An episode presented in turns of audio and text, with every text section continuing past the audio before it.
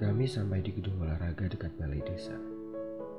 Tempat dulu kami pernah bermain dengan aku yang jelas kalah. Mengalah sejujurnya atau memang aku sama sekali tidak berbakat. Kami tak terlalu lelah dengan bulu tangkis. Setidaknya apa yang kami lakukan baru saja mempunyai dampak yang baik untuk kesehatan jantungku. Aku sepenuhnya sadar di antara kami berdelapan ada semacam ketidakcocokan dan itu terlihat sejak awal.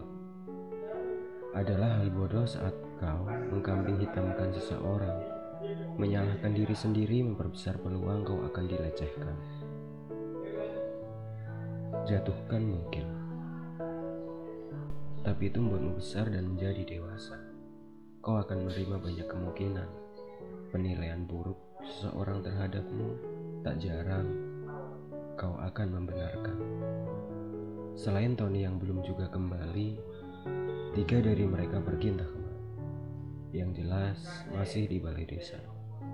Tentu saja, tentu saja mengerjakan banyak hal yang erat kaitannya dengan program kerja.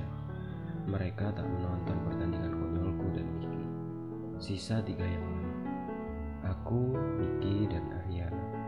Perpecahan ini lucu tampak seperti geng-geng remaja yang kekanak-kanakan, saling tuduh walau dalam diam dan mungkin di belakang, tanpa ada diskusi. Aku tak begitu paham soal organisasi, tapi tentu saja ini buruk. Cepat atau lambat dosen pembimbing lapangan akan datang.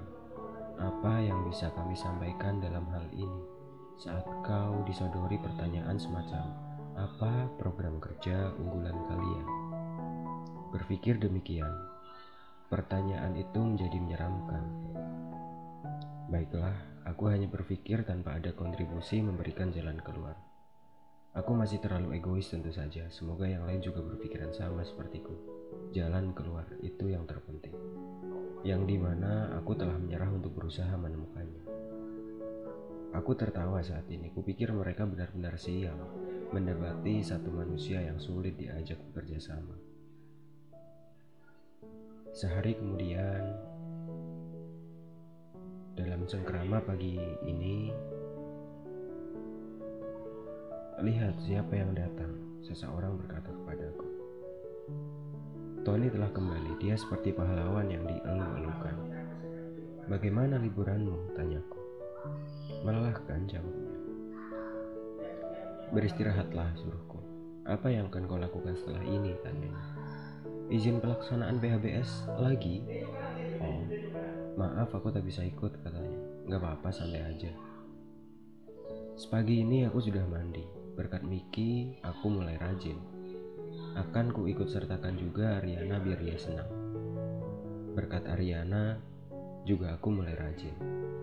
Aku tak butuh berdandan seperti mereka. Miki seperti biasa. Mengeringkan rambut di balkon karena tak adanya alat pengering rambut lain Kealamian alam memang yang terbaik. Sedang Ariana, dia memamerkan lipstick orange barunya. Sejujurnya ini kurang cocok, timbang jadi masalah dan pertengkaran berhubung ini juga masih pagi, aku memutuskan untuk tak memberi penilaian. Diam, itu saja. Sembari sekali menahan tawa. Setelah makan kami segera berangkat. Kritikku yang kutulis di hari ke-18 Padahal tak ada seorang pun yang tahu tulisanku, jadi kuanggap hanya sebuah kebetulan. Andaikan ada alat ukur untuk menilai kekompakan, maka selain saat kami berangkat penerjunan waktu itu, hari ini adalah hari lainnya. Minus Tony dan sekretarisnya yang merupakan manusia yang selalu rindu akan kekompakan pun ikut. Aku tetap harus bertanggung jawab sebagai wakil ketua. Dorongan kuat dari ejekan Ariana sangat berkontribusi dalam hal ini. Miki berangkat tidak denganku dan seperti biasa aku dengan Ariana. Berjalan beriringan memang indah, seperti barisan bebek yang rapi dengan pemandunya di belakang. Dan biasanya dia pria. Aku mempersilahkan mereka berangkat terlebih dahulu ketika di tengah jalan bahan bakar aux telah habis. Ariana marah-marah tentu saja, Aku selalu peduli pada amarahnya. Ku dengar dan ku biarkan saja. Mereka menungguku di kiri jalan sebelum tanjakan masuk ke sekolah dasar yang digabung dengan taman kanak-kanak yang akan kami beri penyuluhan. Aku akan menjadi pemimpin mereka. Jadi tidak salah aku berjalan paling depan. Aku kurang segan dengan prinsip yang menyebutkan bahwa pemimpin adalah mereka yang berdiri paling depan. Bukankah tidak selamanya demikian? Aku bukan pemimpin yang sejati dan memilih untuk berdiri paling belakang adalah sesuatu yang kusuka. Maka aku berhenti saat itu juga karena otakku mengiyakan percakapan kami. Kenapa kau berhenti? Tanya Ariana. Kalian duluan, bagaimana denganmu? Apa kau ini seorang pengecut, lelaki cemen yang tak berani memimpin wanita? Ucapnya satir Cukup pedas bukan? Pemimpin memang harus menerima masukan dari bawahannya. Dengar, dengan aku berjalan paling belakang bukan berarti aku pengecut. Bukan berarti aku tak bisa memimpin kalian, jawabku. Alah, so bijak. Celahnya. Maaf, kau bilang apa barusan?